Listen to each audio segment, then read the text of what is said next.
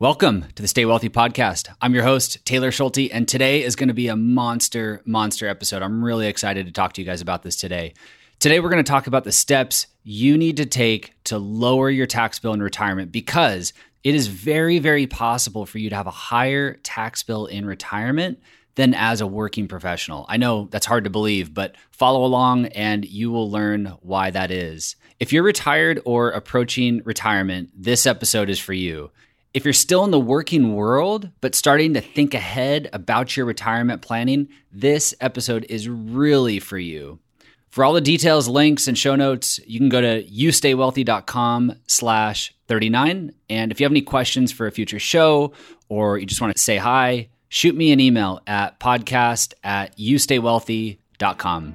Okay, let's go take down Uncle Sam.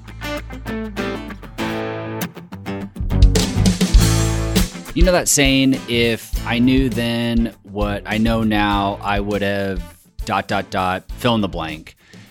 That's exactly what I want to prevent from happening to your retirement plan because there's a fairly small window where tax planning for retirement can be really, really, really powerful. And the sooner you begin implementing this stuff, the better. So I don't want you to wait so long into retirement that you finally learn this stuff and realize, oh man, there's so many things I could have done over the last 10 or 15 years to put myself in a better position. So that's my goal today is to prevent that from happening. I want you to get into retirement and feel really, really good about all the planning that you did to get there. Really quick, a disclosure. Please talk to your tax expert and trusted financial advisor before doing anything. This is just for informational purposes only. We're going to be talking about a lot of tax stuff, a lot of general comments. This stuff is really challenging, really unique to your situation. So please talk to your tax expert and financial advisor before doing anything. Okay, with that out of the way, I want to start with some basics to build the foundation for implementing these tips that we're going to talk about today.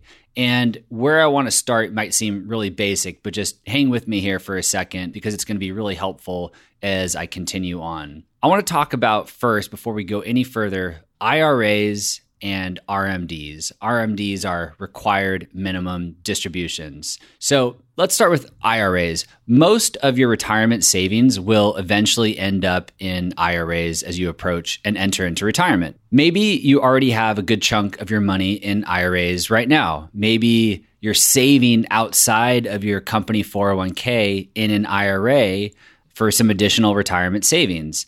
Or maybe you've rolled over some old 401k accounts into IRAs. So you might have some money currently in IRAs right now, or maybe all of your money is in your employer plan, like a 401k or 403b. One misconception that I'll throw out there that we hear from time to time is people think that because they're contributing to their company 401k, that they can't also put money in an IRA. And that's not true. You can do both. And if you're able, you should do both. So the goal would be to max out both your retirement plan at work and also an IRA account outside of work. Now, you might not get the full tax deduction when making those IRA contributions, but it's still a powerful tax deferred savings vehicle. So we want to fill up both of those accounts. So, again, eventually, most of your retirement savings will end up in an IRA. Even if you're using a 401k today, when it comes to retire, you're going to end up rolling those 401k or 403b dollars into an IRA. If you don't do it, your company will go ahead and do it for you without your permission. They have that ability. So when you part ways with your employer and retire, you might as well take control of this, roll it into an IRA, and then enter retirement. Otherwise, they will go ahead and do it for you. And they're probably going to put it in something really expensive with a bunch of fees. So IRAs are a really important piece to this puzzle. And the reason I'm leading this conversation off by talking about them is because there are some rules around tapping into your IRA dollars. You've worked really, really hard over the last 20, 30, 40 years. You've got all this money in retirement savings. You've rolled it over into an IRA. And now you have to be really careful about taking money out of the IRA because there are some tax rules around this. The big one that I'll touch on is you can't take money out before 59 and a half without paying a penalty plus the normal tax bill that you would pay. So that's the big one is you can't or don't want to touch this money before age 59 and a half. But you can't delay withdrawals forever. As you might know, at age 70 and a half, the IRS forces you to start taking withdrawals and paying taxes on that money. These are called required minimum distributions, which I'm going to refer to going forward as RMDs. So, again, one, you can't take money out before age 59 and a half without paying a penalty. And then two, at age 70 and a half, the IRS says, okay, you've delayed this long enough. It's time for you to start paying taxes we're going to make you start to take some minimum distributions. Now, here's the thing if you've been saving money inside of 401ks and IRAs for a long time, these RMDs at age 70 and a half can be gigantic. You could have a huge tax bill when you turn 70 and a half and these RMDs kick in, especially if you have Social Security kicking in, maybe you have a pension, maybe you have rental property income add all this stuff up, and if you've been a diligent saver, you could have a giant, giant tax bill at age 70 and a half. Also, keep in mind when you take these RMDs, you might not need them or you might not spend them. You might reinvest these RMDs into interest bearing securities, maybe stocks that pay a dividend, maybe a money market account. But regardless, you're going to be earning some interest and dividends on this money, which is now taxable every single year. So not only are you paying income taxes on the RMD withdrawal, but then you're going to take that RMD, invest it potentially, and pay taxes on dividends and interest each year as you go forward. Some of your income sources we can't control, but we can definitely control RMDs, especially if you start planning early enough. And if we can plan ahead and keep RMDs as low as possible, we can save a fortune on taxes in retirement. And that's really what I want to talk about today. Really quick, before we move on, I do want to note that there are two different types of IRAs. And you might already know this, but you might learn a few new things here. So, just really quick in general, there are two types of IRAs there are traditional IRAs and there are Roth IRAs. When you put money into a traditional IRA, or a traditional 401k, you get a tax deduction. There are a few situations where that might not happen, but let's just keep it simple and just make that assumption for this example. So, traditional IRA, you put money in, you get a tax deduction, your money grows tax deferred, and then when you go take money out in retirement, you'll pay taxes on that withdrawal. On the flip side, when you put money into a Roth IRA, you don't get a tax deduction. And here's the kicker you don't pay taxes when you take money out. So you put money in the Roth, no tax deduction, that's okay. Your money's going to grow tax deferred, which is awesome because tax deferral plus compounding interest is magical.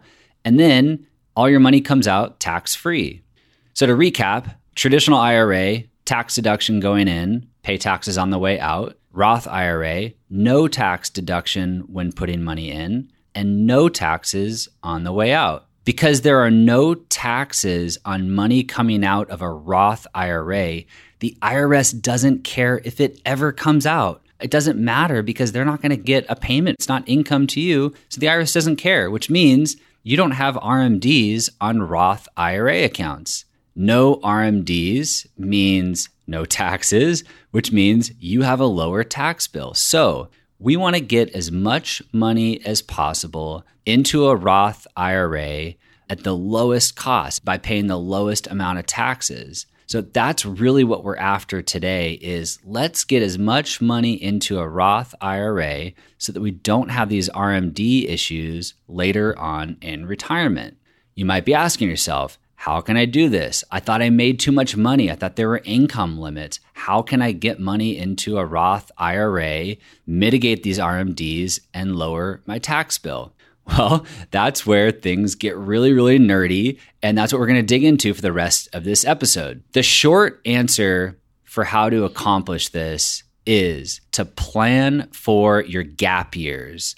The gap years provide a special opportunity for financial planning, which can do three things. One, it can reduce your taxes, which we're talking a lot about today. Two, planning in your gap years can increase the after tax value of your investments. So your investments have a certain rate of return, but a lot of times you pay taxes on that return. So careful planning in your gap years can improve your after tax return, which is really, really what we care about. And then lastly, planning in your gap years can just set up a game plan for your money so it can be optimized for the rest of your life. So, what are these gap years that I'm speaking of? The gap years are simply the time between the start of your retirement and when your RMDs begin.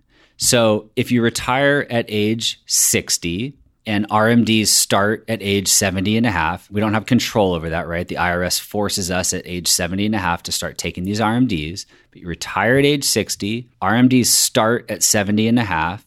The years between those two events, those are your gap years. So in this example, you would have 10 and a half years in your gap years to really take advantage of some serious, serious retirement and tax planning. So there are a total of six things that you should do to properly plan during your gap years. And I'm going to go one by one through each of these today so you can fully understand how powerful planning during these gap years really is. And remember, your gap years might not be 10 and a half years. It might be five years. It might be seven years. So everybody's going to be a little bit different here, but identify what your gap years are. Maybe it's not something you can estimate, or maybe you don't have full control over it, but everybody's going to be a little bit different there. So, there are a total of six things that I think you could do to properly plan and really start to mitigate your taxes during retirement. The first one's an easy one, and you've heard this probably a gazillion times, but I'm going to explain in a little bit more detail so you might learn a few new things here. But the first one is to delay Social Security to age 70. So we talk a lot about focusing on things that we can control. And this is definitely one of those things. And it's definitely one of those things that people don't put a lot of thought into. Sometimes they just hey, I'm eligible for Social Security. I'm just going to take it. But this is something you really, really want to pay attention to and, and really carefully plan for. By delaying your Social Security, you're going to save taxes and you're also going to increase your income. So a win-win here. Now, the trick is is that not everyone is really able to do this because it depends on your resources, right? Resources might include cash savings at the bank, investments in a taxable brokerage account, money in Roth IRAs, maybe an employer pension. You might have an inherited IRA, and that might be a resource for you. Distributions from a business could be one, and maybe a popular one would be income from a rental property. So, if you have other resources and you can lean on these resources to provide you income before age 70, then you should definitely delay Social Security. Now, sometimes people think by delaying Social Security, that means that they can't go on that trip or can't go on that vacation or can't spend as much money, that they have to wait for that Social Security check to start to spend money. And that's not true. I'm just saying that you should spend that money and take that money out of different accounts while you delay that Social Security check. And again, not everyone has that luxury. You have to make sure that you have those resources in place in order to take advantage of this. But if you can lean on those resources, then definitely, definitely, definitely consider delaying Social Security. Why is this? Two really main reasons why. Number one, you're going to get more money from the Social Security Administration. Every year you postpone, the rate of return on your benefits increases by about 8%. And as everybody knows, a guaranteed 8% return on any investment anywhere in the world is pretty much impossible. So, kind of a no brainer to take advantage of this again if you're able to lean on other resources. So, you're going to get more money from the Social Security Administration the longer you wait. So, let's wait as long as possible. The second big reason why this is important is you're going to reduce your taxable income during your gap years while you do partial Roth conversions. So remember, your Social Security check is income to you. And those payments, that income is partially taxable. So by delaying, you're postponing those taxes, which is decreasing your income, which means you should be in a lower tax bracket during these gap years if you're delaying Social Security. And when you're in a lower tax bracket, that's the time when you want to do partial Roth conversions. Now, I said at the start of this that there are six things you should do to properly plan in your gap years, and delaying Social Security is the first, and it's probably the easiest. The next is, and maybe you guessed it, is doing partial Roth conversions. So let's talk about partial Roth conversions. With a partial Roth conversion, you're going to take a little bit of money out from your traditional IRA and you're going to put it in your Roth IRA. Now, as you already know from earlier, when you take money out of a traditional IRA, remember you want to be at least 59 and a half so you don't get hit with the penalty. So, let's say in my example of retiring at 60 is when you can start to do this. But as you already know from earlier, when you take money out of the traditional IRA, you're going to pay taxes on that money. Why would you want to take money out of your traditional IRA and pay taxes on it? Because again, in your gap years, especially if you delayed Social Security, the hope is that you're in a really low tax bracket. And taking money out of that traditional IRA now, while you're in this really low tax bracket, is going to cost you less than if you waited until age 70 and a half when RMDs have to kick in. It could cost you a lot more. So while you're in this lower tax bracket is when you really want to start to consider taking money out of the traditional IRA, putting it in the Roth, and doing these partial Roth conversions. So, with a partial Roth conversion, you're essentially paying small amounts of taxes each and every gap year. Partial Roth conversions, if you do them correctly and you do them when it's optimal, you're going to reduce that future tax burden because you're going to pay those taxes now when you're in that really low tax bracket and you're not going to have to pay them later on when you're potentially in a huge tax bracket when all this other income starts kicking in. Now, here's the thing with partial Roth conversions it's not a one and done thing. It's something that you have to revisit every single year. You're going to want to lean on your tax professional, your financial planner. You're going to want to do an analysis every single year to make sure you're taking out the right amount from the traditional IRA. So every year, you're going to want to revisit this. You may even revisit it multiple times per year, but there's not just a rule of thumb with how much to take out. Everyone's going to be in a little bit different of a situation, a little bit of a tax bracket situation. And so make sure each year you're working with the professionals in your life to do that analysis and take the correct amount for the partial Roth conversion.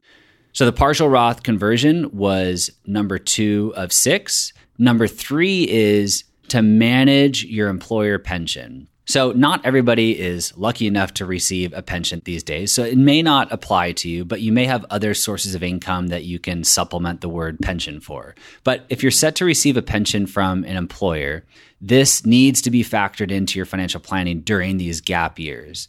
So, just like Social Security payments, those monthly pension benefits are subject to income taxes. It's income to you, you're going to pay taxes on it the best financial planning move for you would be to put these partial Roth conversions into play before this pension begins. Because again, when that pension begins, you could be in a higher tax bracket, which could make these partial Roth conversions even more expensive. Most pension benefits begin at age 65. So if you retire at 60 and you have the right resources in place and you delay Social Security, realistically, you could have about five really good years of partial Roth conversions. Then at age 65, your pension kicks in and your taxable income goes up. Potentially, you're in a higher tax bracket now. Now, you still might be able to do some partial Roth conversions until Social Security kicks in and RMDs kick in. But again, you're going to have to do that analysis each year to see if the numbers make sense or not. So you're not completely out of luck, but definitely before that pension kicks in, you might have some really, really, really strong years to do a lot of Roth conversions the careful planning of Social Security benefits, your pension benefits, partial Roth conversions, all of this can allow you to decrease your taxable income during the early portion of your gap years. And again, this is going to reduce future taxes on your RMDs. Your RMDs are going to be smaller, which means less taxes when you're in that higher tax bracket. All right, so that was number three. Number four, the fourth thing that you should really, really be focused on in your gap years is to consider charitable giving. If charitable giving at any level is important to you and part of your financial plan, or maybe you intend on making it a part of your financial plan in the future, careful planning during your gap years can really, really make giving back way easier on your wallet. You can save a lot more money on taxes and give a lot more to those organizations. Now, of course, you can make charitable donations anytime you want. If you feel inclined to write that check today, go for it. I don't want to stop you from doing that if that's what's important to you. But there are certain strategies that can create a better tax savings. And again, not only will it save you some money, but it also might put more money in the organization's pocket. So you might actually be doing more for the organization. Let's go ahead and stick with our previous assumption that you retire at age 60 you might think that now that you're retired, you want to start doing some charitable giving. You've got time to do some research, you've got time to get involved. However, the best strategy for charitable giving, again, given all the right resources, is to wait for required minimum distributions to kick in at age 70 and a half. So we want to delay our charitable giving until age 70 and a half. And the main reason for this is because you can turn your RMDs into what's called a qualified charitable contribution. And we're just going to call this a QCD for short. So you can turn your RMDs into a QCD. And really, all this means is at age 70 and a half, the IRS again is going to say, hey, you've never paid taxes on these IRA dollars. We need you to start taking out some of this money and paying taxes on it. In which you can say, okay, that's great. I'll take money out of my IRA, but I'm going to immediately redirect it to a charity. And by doing this, this is called a qualified charitable contribution, taking that RMD and transferring it directly to the charity of your choice. And this can count towards that required minimum distribution set by the IRS.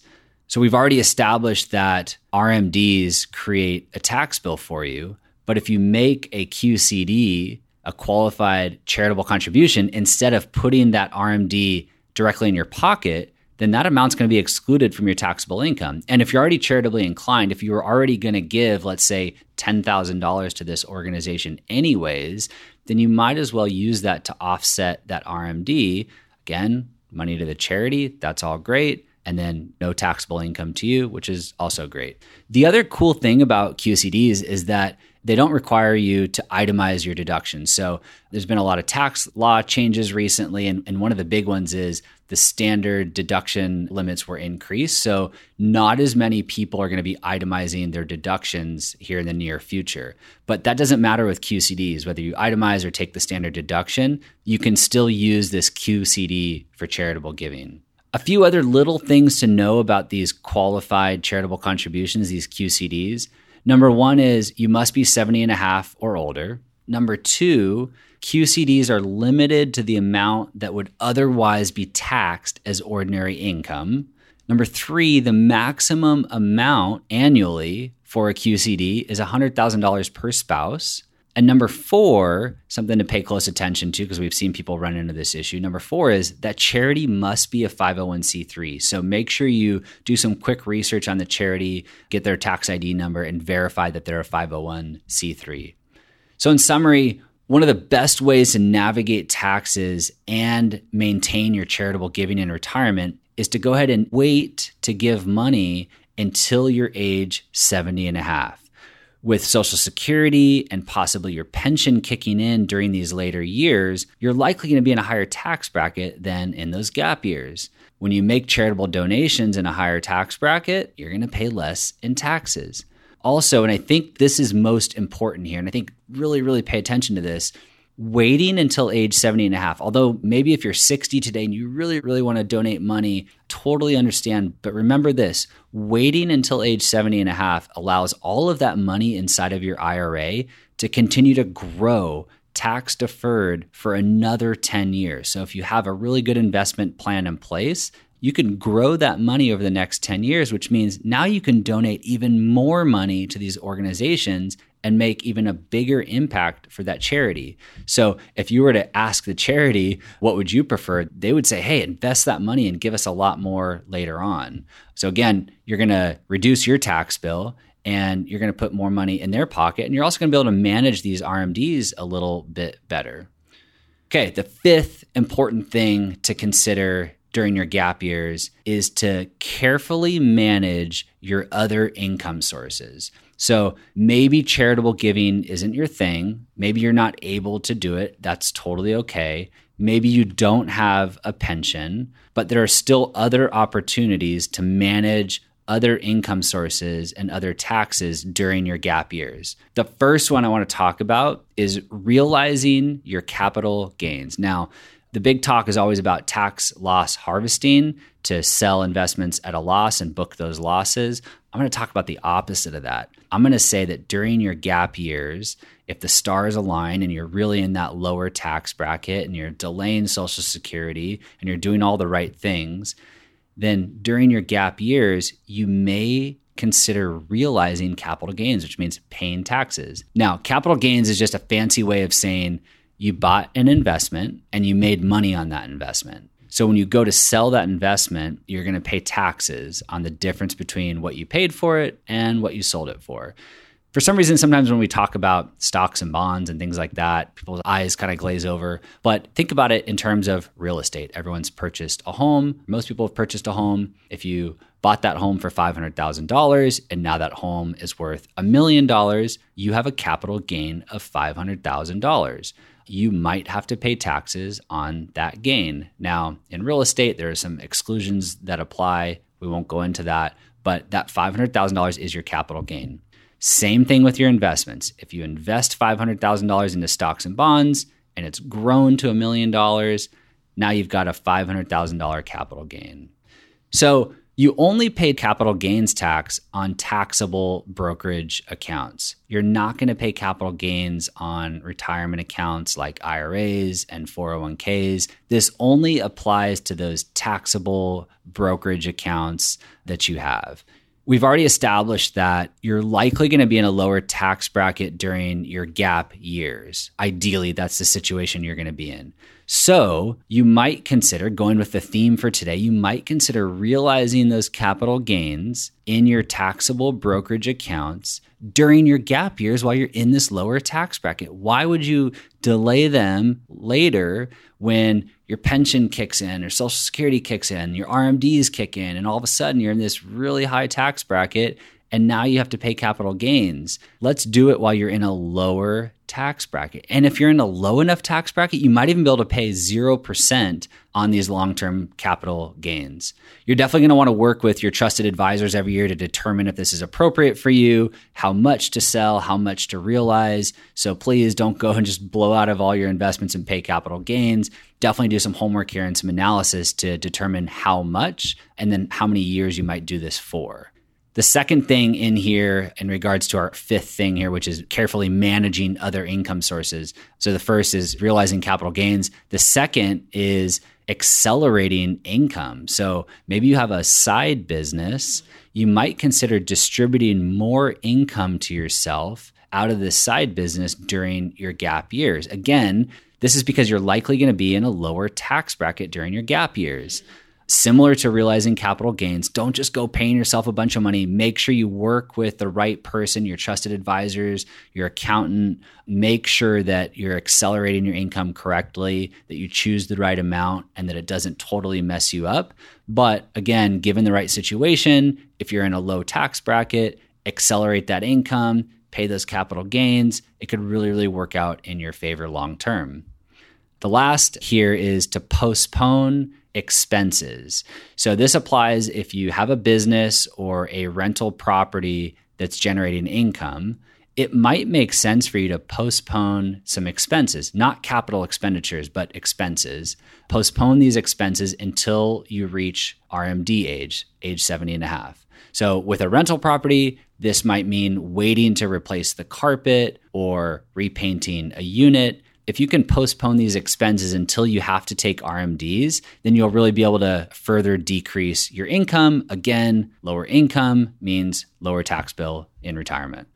Okay, the sixth and last thing that you should really plan for during your gap years, and this really ties everything together really nicely, is to manage those RMDs in the chance you're still working. So, more and more people these days are working well into their 70s.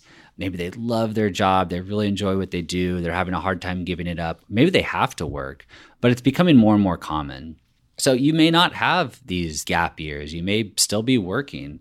And so some of the stuff we talked about today might not apply. For instance, you may not want to do partial Roth conversions if you're still working. If you're working, that means you're generating income, and income means taxes, which means you might be in a higher tax bracket, which means you might not want to do partial Roth conversions while you're in this higher tax bracket. So some of the stuff that we talked about today might not apply. However, if you're still working in your 70s, there are two things that you can do to carefully plan and potentially reduce your tax bill. Now, the first we've already talked about, which is delaying Social Security. But delaying Social Security is especially true if you're still working because you already have income. You're working, you're earning income. Hopefully, you don't need even more income. So, delay that Social Security payment taking Social Security would just be more taxes on top of your current income taxes. So that's the no brainer is delay Social Security. Now, if you need the money, if you don't have other resources, that's a different story. But hopefully, if you're still working, you don't also need Social Security. So delay that. But the second, and this is the cool little trick, is that you can prevent RMDs if you continue to work into your 70s. Now, typically, again, the IRS forces you to take RMDs at age 70 and a half. But if you take advantage of this little trick here, um, you can avoid them or delay them, I should say. So we've already established that RMDs create a tax consequence. So we want to manage them carefully. One way to manage them is through QCDs. So we discussed that. You can use your charitable giving to offset those RMDs, those taxes. But the other way is if you're still working. If you're still working, you get to take advantage of this little trick to continue to delay RMDs past age 70 and a half. And here's what you can do you can roll all of your traditional IRAs and other tax advantage retirement plans, like maybe you have old 401ks or old 403bs from old employers. You're going to take all this stuff and you're going to roll it into your current employer retirement plan. So maybe you're working and you have a 401k at that job, you're going to take all the other stuff that you have, the old 401ks, the old IRAs, and you're going to roll them into your current plan. Now, if you get all of your retirement dollars into your current employer plan, you don't need to take RMDs as long as you're still working. If you leave money in other retirement accounts outside of the employer plan, you're not going to be able to take advantage of this. So, if you're going to work into your 70s, consider consolidating everything with your employer so that you can further delay these RMDs past age 70 and a half. Quick note this only applies if you're not an owner of the company. So, if you're an owner of the company, this is not something you could take advantage of.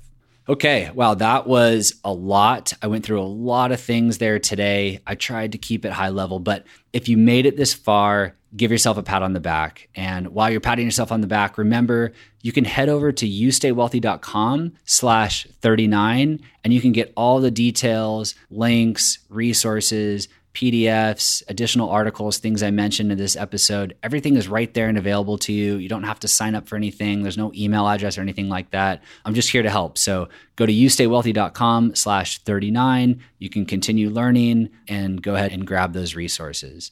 The conclusion here is simple.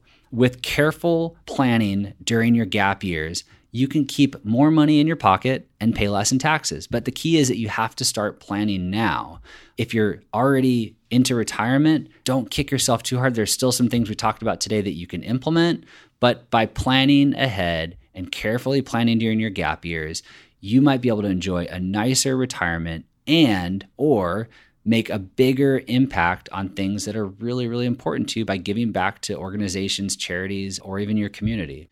So thank you, thank you, thank you for listening. I'm really having a lot of fun with this podcast. It continues to grow. We continue to get more engagement and traction. If you have any questions, any feedback, again, you can shoot me an email at podcast at youstaywealthy.com. And I will see you back here in two weeks.